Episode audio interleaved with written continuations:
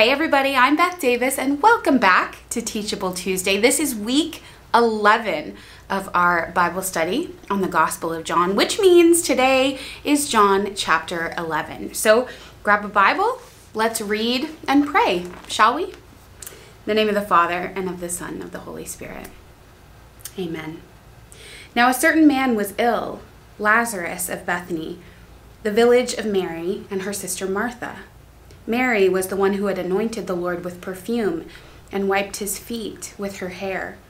Her brother, Lazarus, was ill. So the sisters sent a message to Jesus Lord, he whom you love is ill. But when Jesus heard it, he said, This illness does not lead to death. Rather, it is for God's glory, so that the Son of God may be glorified through it. Accordingly, though Jesus loved Martha and her sister and Lazarus, after having heard that Lazarus was ill, he stayed there two days longer in the place where he was. Then, after this, he said to the disciples, Let us go to Judea again. The disciples said to him, Rabbi, the Jews were just now trying to stone you, and are you going there again? Jesus answered, Are there not twelve hours of daylight? Those who walk during the day do not stumble, because they see the light of this world. But those who walk at night stumble, because the light is not in them. After saying this, he told them, Our friend Lazarus has fallen asleep, but I am going there to awaken him. The disciples said to him, Lord, if he has fallen asleep, he will be all right. Jesus, however, had been speaking about his death, but they thought that he was referring merely to sleep. Then Jesus told them plainly, Lazarus is dead. For your sake, I am glad I was not there, so that you may believe. But let us go to him. Thomas, who is called the twin, said to his fellow disciples, Let us also go, that we may die with him. When Jesus arrived, he found that Lazarus had already been in the tomb for four days.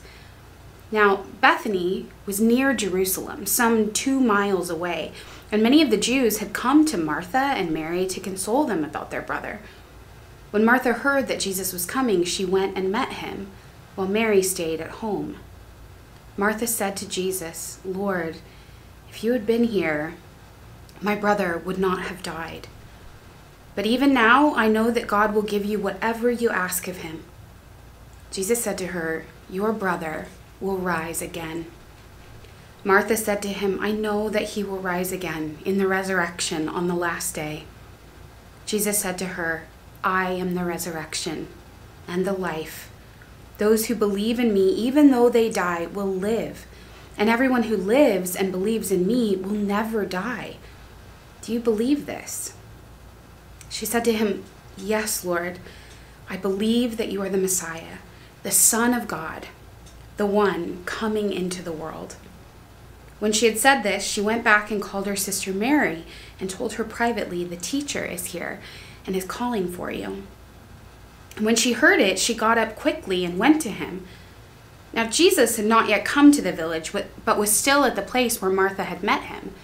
The Jews were there with her in the house, consoling her, saw Mary get up quickly and go out.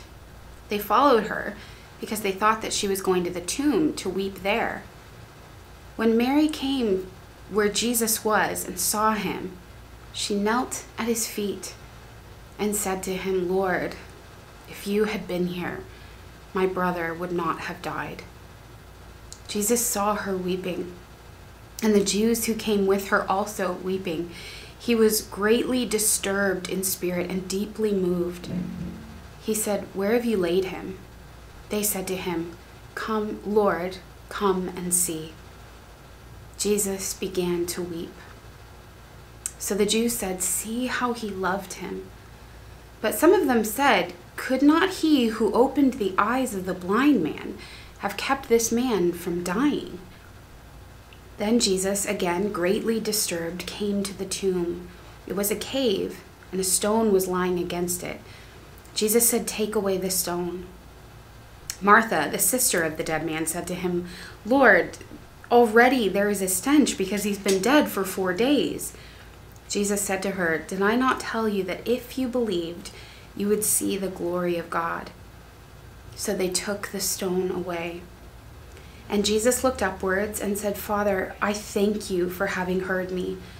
I knew that you always hear me, but I have said this for the sake of the crowd standing here, so that they may believe that you sent me.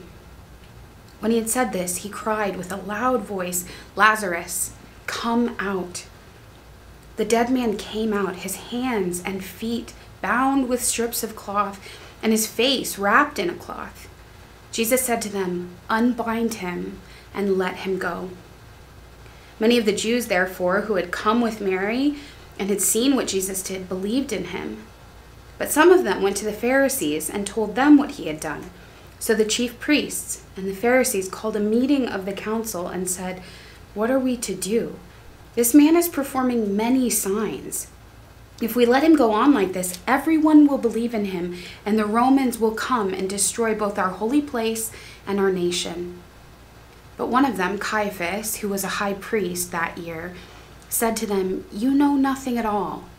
You do not understand that it is better for you to have one man die for the people than to have the whole nation destroyed. He did not say this on his own, but being high priest that year, he had prophesied that Jesus was about to die for the nation. And not for the nation only, but together, but to gather into one the dispersed children of God. So from that day on, they planned to put him to death. Jesus therefore no longer walked about openly among the Jews, but went from there to a town called Ephraim in the region near the wilderness, and he remained there with the disciples. Now the Passover of the Jews was near, and many went up from the country to Jerusalem before the Passover to purify themselves. They were looking for Jesus and were asking one another as they stood in the temple, What do you think? Surely he will not come to the festival, will he? Now the chief priests and the Pharisees had given orders that anyone who knew where Jesus was should let them know so that they might arrest him. Father God, we love you, we praise you, we thank you, we welcome you here. Send us again your Holy Spirit to infuse our minds with understanding, to open our spiritual ears to hear you, Lord, to soften our hearts and, and increase our capacity to receive uh, the beauty the goodness, the perfect love that you display in this chapter for Lazarus, for Mary, for Martha, and for us. We pray these things in Jesus' name. Amen. In the name of the Father, and of the Son, and of the Holy Spirit. Amen. Okay, friends, I have a confession to make. I have many takeaways, but I chose one. And really, there was only one choice. There was one verse for me this week that just rose above the rest. And we'll get to that in one second. But first, I'd love to tell you a little bit of an embarrassing story. And believe me, I'm going to set up my point here. um, as you may know, a couple of weeks ago, we came back from the Midwest Revival Tour. And it's such a beautiful time of worship, of adoration. And on the first night of the revivals, we always have a Eucharistic procession. And it's such a beautiful experience to kneel in the back of the church. That's my favorite place to be, so that I can um, see Jesus the whole time, and so that I can see the women encountering Jesus face to face in the Blessed Sacrament and uh, we had a, a brand new to us chaplain in this particular city. And so, in our little meeting beforehand, as we're going through all the liturgical things, I said, Father, um, how are you feeling about time during the procession? Do you need a little help? Are you going to check your watch? Do you have a clock in the church?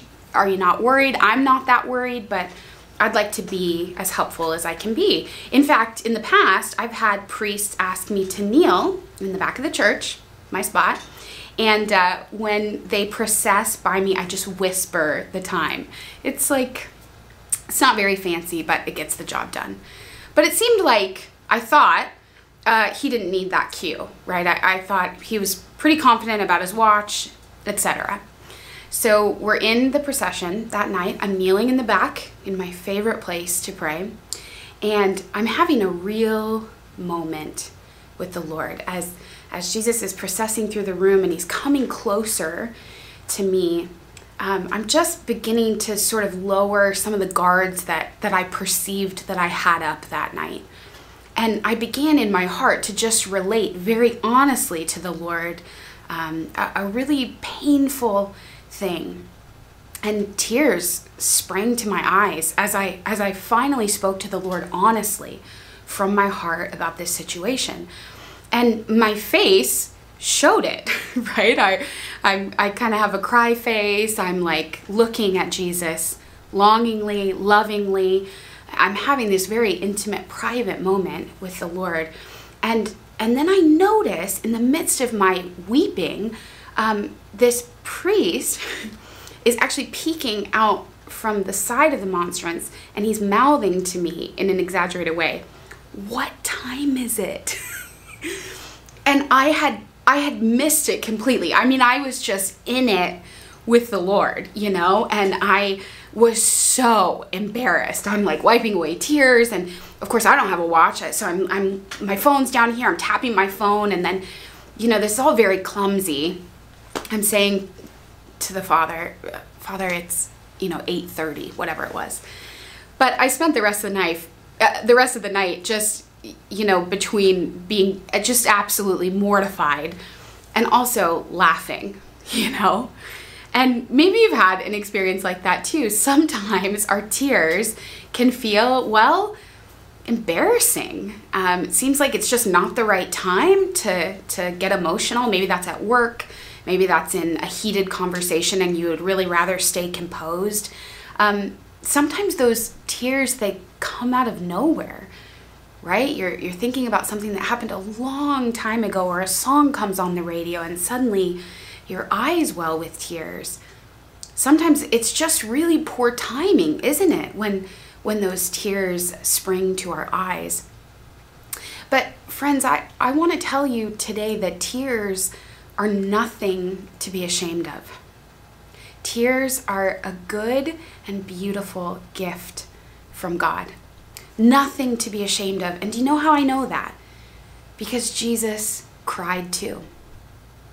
Jesus weeps, in fact, in this chapter. In John chapter 11, verse 35, Jesus began to weep.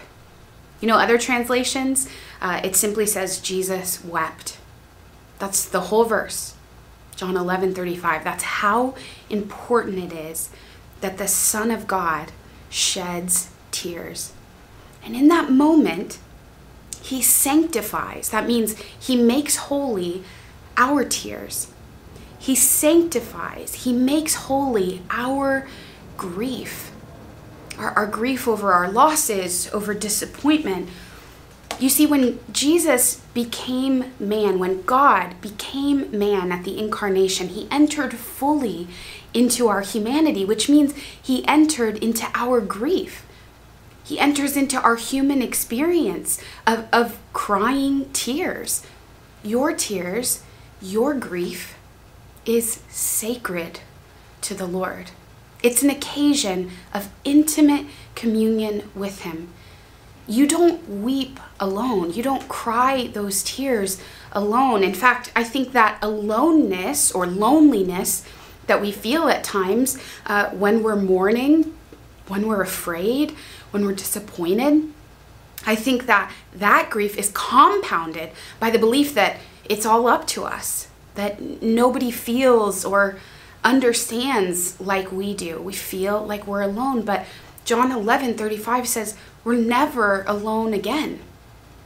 You're never alone when you you cry because Jesus has entered into, has blessed, and, and embraces you in your tears, Jesus weeps with you. So, tears are an occasion for intimate communion with the Lord. And really, that's what I want to share with you today. I want to invite you uh, to a new way of relating your heart to the Lord, perhaps um, a new concept, even. I want to teach you how to grieve with hope. How to grieve with hope, meaning that you're no longer alone in that sadness, in, in your fear, in your disappointment. You're no longer alone. So you're able to grieve with the hope that Jesus, the Son of God, the one who can do the impossible, who can raise the dead, who did raise Lazarus, who he himself rose from the dead. That same Jesus is with you in your grief. That same Jesus is crying with you. He's shedding tears with you. And that, my friends, is why we never have to uh, grieve alone anymore. We can grieve with hope because the God of the universe, the compassionate, beautiful love of Jesus is with us when we cry. You see, Jesus wasn't uh, crying out of despair, he wasn't hopeless standing before the tomb. He had entered fully into the grief. He, he cried out of love and sympathy for Mary and Martha, whom he loved, scripture tells us, and Lazarus. That's one of my favorite verses in this chapter. I'm, I'm cheating and, and adding in a second verse. This is verse 5. Accordingly, though Jesus loved Martha and her sister and Lazarus, after having heard that Lazarus was ill, he stayed two days longer in the place where he was. I, I spent weeks um, just a few years ago praying with that verse. Though he loved Mary, Martha, and her sister, and Lazarus, he still stayed away for those two days. It's a great mystery, our own suffering. And that's why it's important that we don't try to understand or endure our suffering alone. And we don't have to because Jesus fully enters into it. He weeps with us. And so, on to grieving with hope. I want to introduce you, or maybe reintroduce you, to a prayer practice called Ignatian contemplation. And I think this gospel, this chapter in particular, is a, a rich opportunity to enter in imaginatively to the scene. And so, what I want you to do this week is to stand, to say, and to see. Okay, I love a little alliteration, helps us to remember. Hopefully, it's just very simple. Those three words will help you, maybe in adoration this week, uh, maybe in your personal prayer time, to enter into John 11, bring your Bible with you, read John 11 again, and to stand, to say, and to see. When I say stand, what do I mean? Are you literally standing in prayer? No. In the practice of Ignatian contemplation, I want to invite you to enter in imaginatively to the scene. And I want to pick up where uh, Mary and Martha have led Jesus to the tomb, and he's standing before the tomb. And the mourners are there, uh, Lazarus' sisters are there. That's where Jesus weeps. Stand there with him. I want you to get a clear picture of that tomb, whatever it looks like to you. I want you to um, to feel the heat on your skin, to smell the dirt, maybe the sweat in the air. I want you to hear the mourners around you fully um, enter into that scene. We want it to be uh, to come to life, right? To be infleshed for us. And I want you to stand not alone, but to stand next to Jesus to stand next to him outside the tomb. And as you do, I want you to identify what that tomb represents in your life. What is that tomb? What is in that tomb that has died? What's in that tomb that, that you're grieving, that you feel separated from, that you've lost hope for? Stand before it and name it. And then I want you to say it. I want you to relate your heart honestly to Jesus, to tell him what's in that tomb, to tell him what it means to you, to tell him how much it hurts, how angry you are, how confused, how alone you felt. But again, you're staying in that image, standing next to Jesus before the tomb, and then you're honestly, vulnerably sharing your heart. Maybe you're like me, deeply grieving the horrific tragedy this past week uh, at an elementary school in Uvalde, Texas. Maybe uh, someone that you love is suffering deeply. Maybe it's you with uh, chronic illness or a, a terminal diagnosis. Maybe it's a broken relationship or lost friendship. Perhaps it's just the stress of everyday life and you feel like you've lost your heart. You've, you've lost your, your strength or your hope. Maybe it's a, a heartbreak, a disappointment, a missed opportunity from 15 years ago, but it keeps coming up. It keeps coming back. Friend, can I tell you, there is no grief, there's no sadness too small or too big or too old to bring to Jesus in prayer, to say to Jesus in prayer. But while you're there standing before the tomb, I want you to look at Jesus and to say it to him, to speak from your heart.